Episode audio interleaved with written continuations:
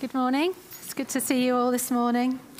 So, yeah, we're continuing our series on John's Gospel, and we left last week in the midst of the Feast of the Tabernacles, which is a time when um, the Jews would come together in Jerusalem and celebrate the, the remembrance of festival, but also of the time when God provided for them and protected them in their time in the wilderness.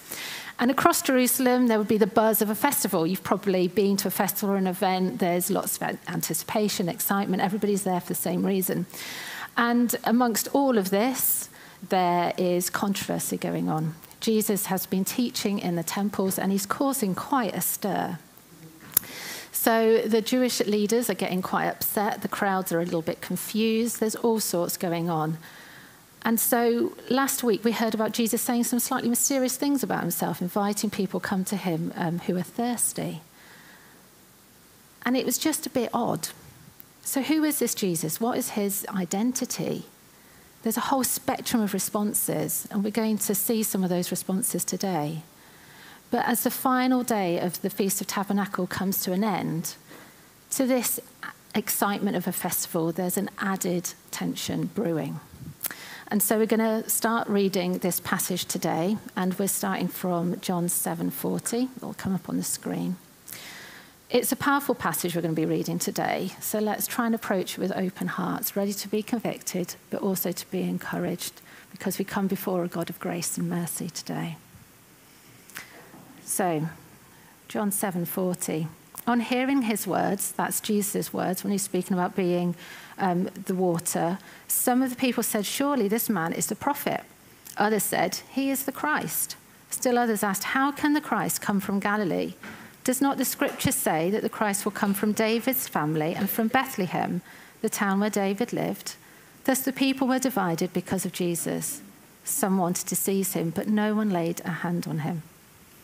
Finally, the temple guards who had previously been sent out by the chief priests and Pharisees to arrest Jesus, they returned. They went back to the chief priests and, and Pharisees and asked them, Why didn't you bring him in? Well, no one ever spoke the way this man does, the guards declared. You mean he's deceived you also? The Pharisees retorted. Has any of the rulers or of the Pharisees believed in him? No. But this mob that knows nothing of the law, there is a curse on them. Nicodemus, who had gone to Jesus earlier and who was one of their own number, asked, Does our law condemn a man without first hearing him to find out what he is doing? They replied, Are you from Galilee too? Look into it, and you will find that a prophet does not come out of Galilee. Then each went to his own home. So, as I've said, the name of Jesus, his teachings, his stories, his miracles are spreading.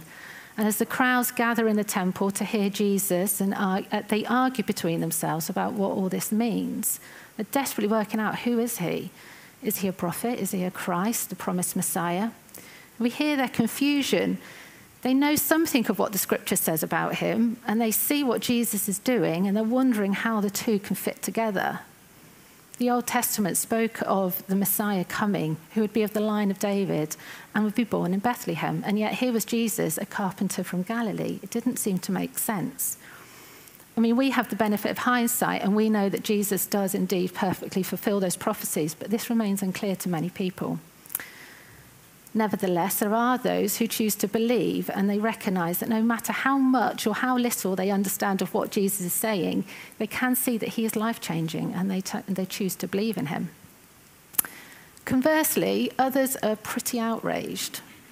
Jesus is not just causing a bit of a polite British kerfuffle, his words are igniting.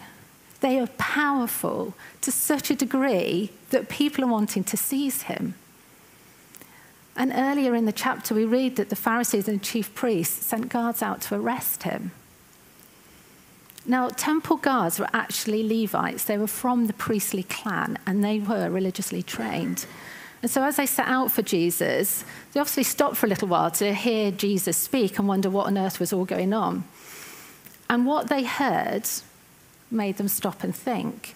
They were clearly not convinced enough to commit to believing to Jesus, but they'd heard enough and were challenged enough to risk returning to their superiors, having failed in their mission to arrest him.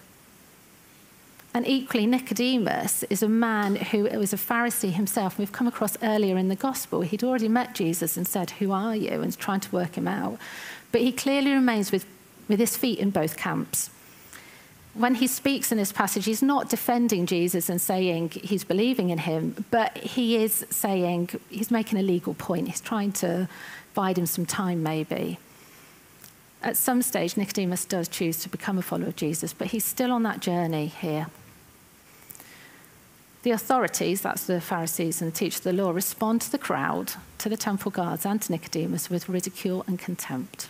They take the intellectual and spiritual high ground. They dismiss the crowds as an uneducated mob and the temple guards as Nicodemus as fools.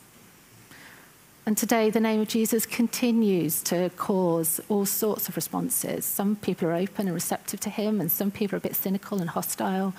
And so the question continues to be asked of us who do we think Jesus is? As the final day of the Feast of Tabernacles um, closes and the next day dawns, people once again reconvene at the temple. As is often the case with the festival, crowds can be slow to disperse. They may hang around before they go back to normal life. See if there's any last, bis- last minute bits of gossip and entertainment. Soak up the atmosphere. And so they're back at the temple again the next day. And in the midst of the debates over the last few days, something happens that morning. It goes beyond the words, beyond the arguments, and we begin to see something more of Jesus' heart. But before we read the next bit, if you've got your Bible in front of you, you may notice that the next passage is either in italics, it's in brackets, or it's a, it's a footnote at the bottom of the page. And there might be a note saying that this um, part was not in the earliest and most reliable part, earliest reliable manuscripts. And it's important we acknowledge this before we move on. In the earliest days, the church didn't have the Bible, as is obvious, and a few manuscripts were written of what Jesus was saying, what he was doing. And with time, these manuscripts were copied and copied and copied and copied. And so along the way, a few different changes um, came along. And we think that maybe this passage either got missed out and then was put in at a later date in a slightly odd place, or um, it was just in a completely different area. But there's lots of debates amongst the theologians. They think it doesn't really match John's uh, style of writing, so they're not sure it was quite in this place. However, there is a kind of general consensus that it does reflect Jesus. It is very consistent with what we read of him in other places in the Bible. And, and it is there, it's been generally accepted. So we're going to read it this morning, and um, we're going to accept it's God's word and see what it has to say to us. So we're going to move on to the next section. We'll spend most of the morning speak, uh, looking at that together. So if, you, if you've got your Bibles, it's, next bit is the first part of chapter 8.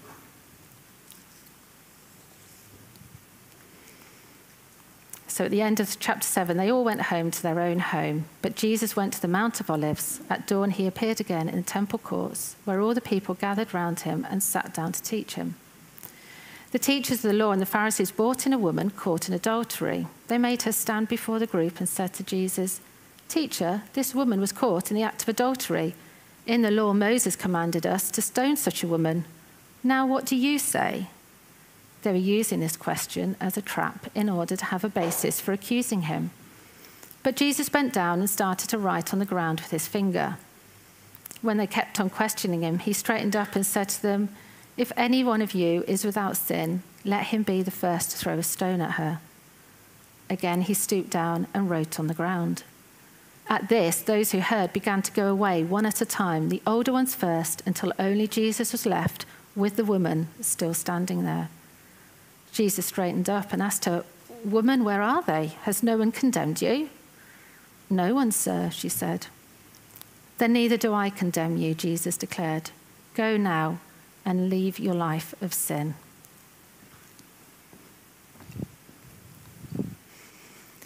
When we read this passage through, I wonder what your first reaction might be. Do you maybe have compassion for this poor woman who's being made a spectacle in front of the crowds? Maybe you feel angry towards her for her adultery. Maybe you feel a sense of conviction in your own relationships. Or perhaps a sense of intrigue and excitement. There's nothing like a sexual scandal to grab people's attention. And it's true today as well. Sex sells. And the Pharisees and the teachers of the law knew this. They purposely set a trap for Jesus, and what could be better, more entertaining, and more contentious than adultery? Except at the center of the story is a woman, not a perfect woman, one who made mistakes and made bad decisions, but a woman nevertheless who is known and loved. For me, as I read this story, I'm struck not only by her vulnerability, but also Jesus' challenging response to the religious leaders and his loving response to the woman. I'm acutely aware that there will be a variety of responses to this story this morning. And for some, this may be a very painful subject. For some, the subject of adultery could be very personal either having be, been betrayed by another or maybe betraying one who you had promised to live, love wholeheartedly. Or it may be that you feel this passage has very little to say to you, either because you're in a loving relationship that's going strong or because you are single. Whatever our relationship status, we have all experienced the pain of betrayal, to be hurt by others' sin, or to, be, to hurt others through our actions. We have all lied, We've all wanted what isn't ours. There's a whole number of things that we could say. We all do things that we know are not God's best for us. None of us are without sin. And so it's my prayer this morning that no one will leave here feeling judged. This is not to say we might not feel challenged, but I'm not here to speak judgment over us. The point to, for us all is to, be, is to look to Jesus and to his love as Jesus teaches the authorities, are getting to the point of desperation. The Pharisees and the teachers of the law are offended and they're outraged by the claims Jesus is making about himself, and they're threatened by Jesus' criticism of them and their interpretation of the law. They've had enough, want to get rid of him by whatever means possible, and so this is their plan. The teacher of the law and the Pharisees brought in a woman caught in adultery. They made her stand before the group and said to Jesus, Teacher, this woman was caught in the act of adultery. In the law, Moses commanded us to stone such a woman. Now, what do you say? My first reaction when I read this is, Where is the man? Correct me if I'm wrong, but it takes two to tango. In Deuteronomy 22, we read that the law commands both the man and the woman to be put to death if they commit adultery. And yet here we just have the woman. And what's going on? Well, Jesus clearly explains this whole scenario is a ruse to trap Jesus. They are not necessarily seeking to uphold the law, they're twisting it for their own benefit in their pursuit of him. The authorities exploit a woman for their own gains. Their single minded aim of self preservation outweighs the dignity or compassion for others. They could have taken this woman to one side and challenged her privately, but they did not care about her. It's not about who she is or what she's done. It's, she's merely an instrument, an easy target, a means to their end. By their actions, they humiliate her, they shame her, and they hurt her. And this may be a bit of a side, but I think it's important for us to recognize the sad fact that across the world, and even in our own country, women, girls, and other mem- vulnerable members of society continue to be exploited for others' gain. It can also be pain for us to acknowledge that there have been times in the history of the church where others have been exploited and used in less than loving ways to uphold religious expectations or traditions. And there may even be times in our own lives where we have used others harshly or unlovingly for our own gain. And these are not comfortable questions or issues to think about, but as Christians, we are called to stand up and protect the vulnerable to speak up for those that can't speak for themselves, and to love others as we would love ourselves. But if we go back to the passage and we look at this woman, who is she? What do we know of her? She probably looked a bit bedraggled and in a state of shock. But other than likely being engaged to be married or, and just being caught in adultery with another, we don't know anything more about her. She was, she's not appeared in the Gospels before, and I don't believe she, she appears again. She's just a normal, average lady, no particular standing or status in society. But suddenly she's in the spotlight, having been torn from her bed, dragged through the streets, and made to stand before a crowd of hostile men. She was extremely vulnerable. And I wonder if this woman wasn't feeling heavy weight of shame before this crowd shame of her sin, shame of her exposure. Her secret, which had been hidden away behind closed doors, covered by darkness, has suddenly been brought into the light. And here she was, alone, her lover nowhere to be found, standing before Jesus. She was no doubt completely terrified. Her life was in jeopardy. They were threatening to stone her. Did she know who Jesus was, I wonder? Has she heard the whisperings of who he was? That he was a rabbi, a teacher? Did she know the debates and the controversy? Was she, what was she expecting to happen? If he was a rabbi, she would think, oh, he'll probably keep to the law and I should prepare to die. Or had she heard that this man taught love and forgiveness? So as she waited with bated breath to hear her judgment, what does Jesus do? He bends down and starts writing in the dust. Can you imagine the scene? There's the tension, the shouts of accusations being made by powerful men, maybe some jeering from the crowds, or maybe they were silent in expectation. This lone woman standing in the center of the circle. The Pharisees are desperately waiting for Jesus to walk into their trap. Come on, disown the Old Testament law. We know you're going to. Forgive her, and we can arrest you and get rid of you. And the woman is waiting to be sentenced to death. And Jesus is doodling in the sand. Of course, there have been many theories as to what he was doing, what was he writing, but the truth is we'll never know. Some scholars suggest he was writing out the relevant parts of the law. Others believe he was just biding time, and still others suggest he was just merely showing them the contempt they, the contempt they deserved. But whatever Jesus was doing, the authorities were not going to let it go. They either could not or would not see what many during the festivals were already accepting that Jesus was the Saviour long promised to Israel. Instead, they were on the road of getting rid of Jesus, and no amount of writing in the sand was going to stop them. So they kept questioning him. And he straightened up and said to them, Let any one of you who is without sin be the first to throw a stone at her. Again, he stooped down and wrote on the ground. And at this, they, who, those who heard began to go away one at a time, the older ones first, until only Jesus was left, with the woman still standing there. You can almost sense the shock of those words rippling through the crowd. Well, that was unexpected. Jesus is not going to be drawn into the argument, but very simply turns the judgment back onto the accusers. Jesus is not saying here that they need to be 100% innocent before any judgment is ever brought but causes the Pharisees and the teachers of the law to stop, to examine their own hearts, their own weaknesses and failings before throwing a stone in judgment of another. Jesus is reminding them that the law needs to be founded on grace. The Pharisees and the teachers of the law knew the scriptures inside out and professed their superior knowledge of God and their own righteousness. They ensured people lived according to the law and did so by adding on more and more rules, like layers of an onion around the Old Testament law, to lessen the risk of accidentally breaking one of the laws. And there's a kind of logic to this, but the problem with this approach is that they were guilty of being very legalistic in their judgment of others. Their understanding of the heart of God's law had not reached their own hearts. The law had always been intended to lead people, God's people, back to Him, to love Him, and not only that, but to love each other. In fiercely upkeeping the law and the standards, the authorities had forgotten that without a love for God and His children, the law can never be fulfilled. In Romans 13, Paul writes, Let no debt remain outstanding except the continuing debt to love one another, one another. For whoever loves others has fulfilled the law. The commandments, you shall not commit adultery, you shall not murder, you shall not steal, you shall not covet, and whatever other command there may be, are summed up in this one command love your neighbor as yourself. Love does no harm to a neighbor, therefore, love is the fulfillment of the law. And in Matthew 23, we can read Woe to you, teachers of the law and Pharisees, you hypocrites!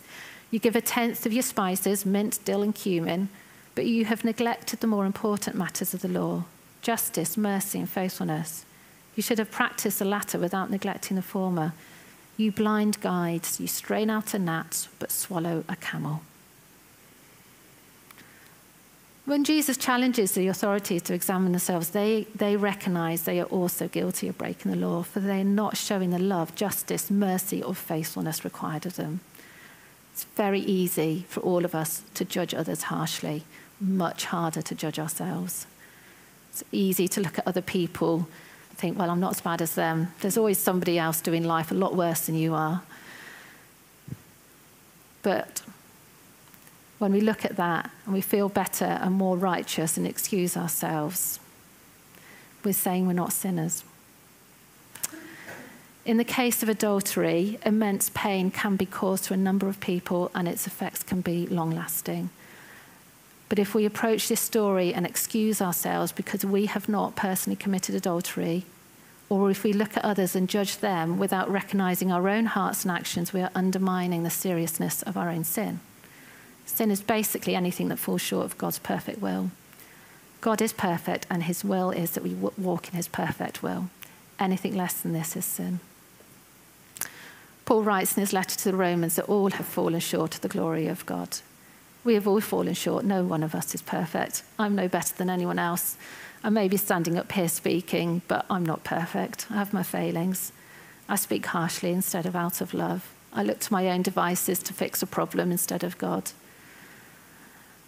And when I'm not the problem, but that other person is, and I know all the ways that they need to fix themselves to get themselves sorted, when I do that, instead of looking at my own heart and wondering and coming before God as to what's going on inside me, I sin.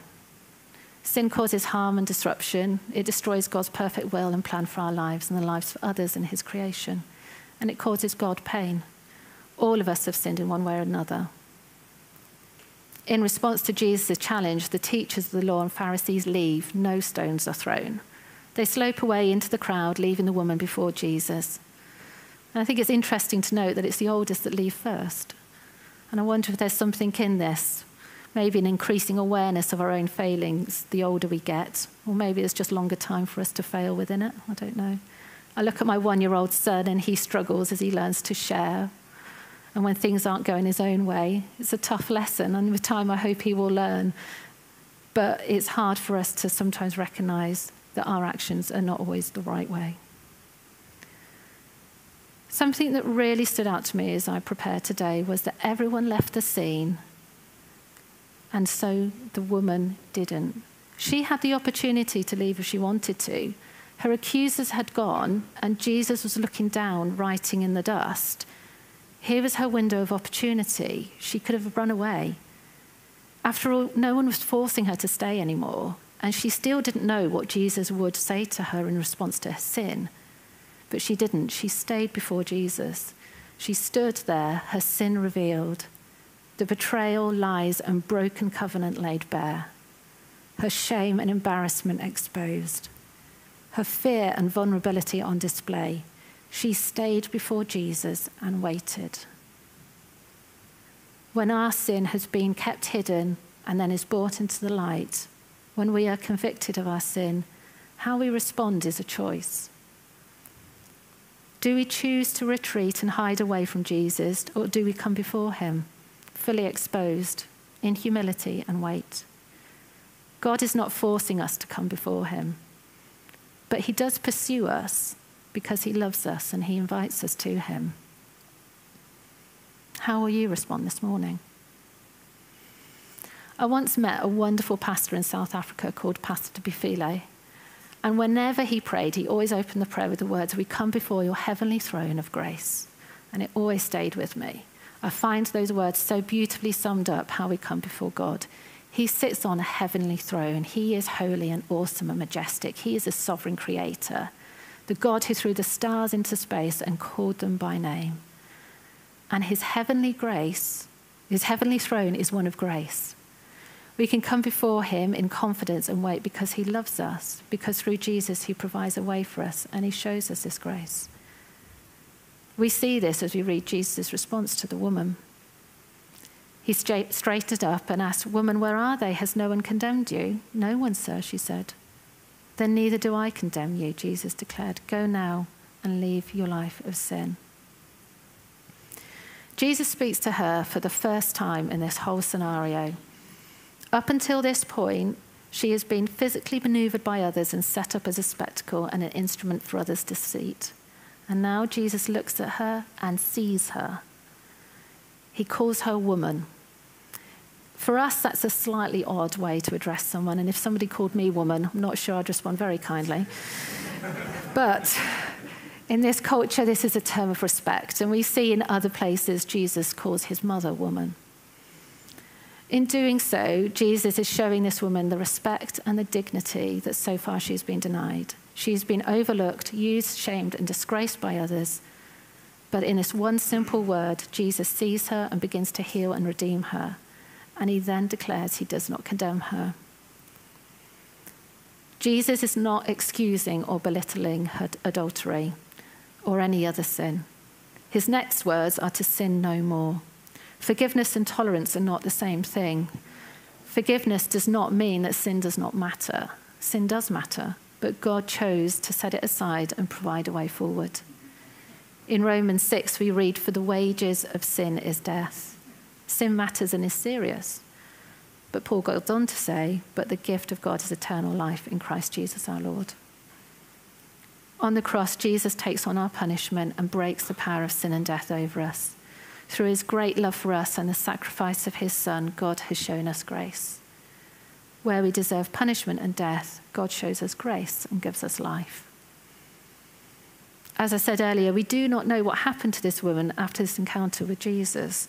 Did she believe and begin to follow him after an incredible life changing moment where her life was literally saved? Did she return to her husband or fiance to seek forgiveness and reconciliation?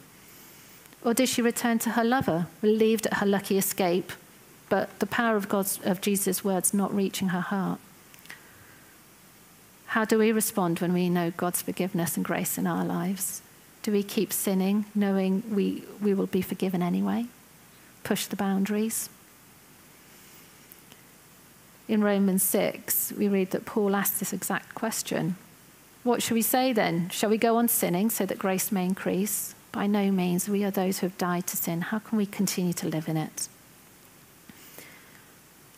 Our response to this should not be, well, I'll just keep sinning. God will forgive me. Our response should be one of worship and love for God. To live, to walk in the life and the freedom that He has given us through Christ Jesus. In this story, Jesus shows commitment to God's law, but also to the care and restoration of a broken woman before Him Forgiveness does not mean that sin doesn't matter, but we are called to pursue holiness in our lives, not out of a place of legalism and judgment, but out of worship in response to the grace and love that we have been shown. When I read this passage, the word that comes to me is love. Here we have a woman who sought love from someone other than the man she was committed to. We see the teachers of the law and the Pharisees whose actions are completely devoid of love. And then we see Jesus extend perfect love to this woman. Jesus sees this woman, knows her sin, and chooses to show her perfect love. This morning, Jesus sees you, knows your sin, and chooses to show you perfect love. John writes in chapter 15 Greater love has no one than this to lay down his life for one's friends. The power of the cross is the ultimate expression of love. On the cross, the power of sin is broken. When we approach the heavenly throne of grace, as we are, with our sin before us, Jesus takes our sin to the cross so that we can stand forgiven and free. And our response should be one of love and worship of our Heavenly Father. How will we respond to what we've heard this morning? Is there sin in our life that we're feeling convicted of? What do we choose to do? Do we choose to sit here and wait for Jesus and come before him and seek his forgiveness and restoration in our life? Or are we like the Pharisees and the teachers of the law that slope away Are we guilty of misusing other people, judging others harshly? Or maybe are we struggling in our own relationships for whatever reason?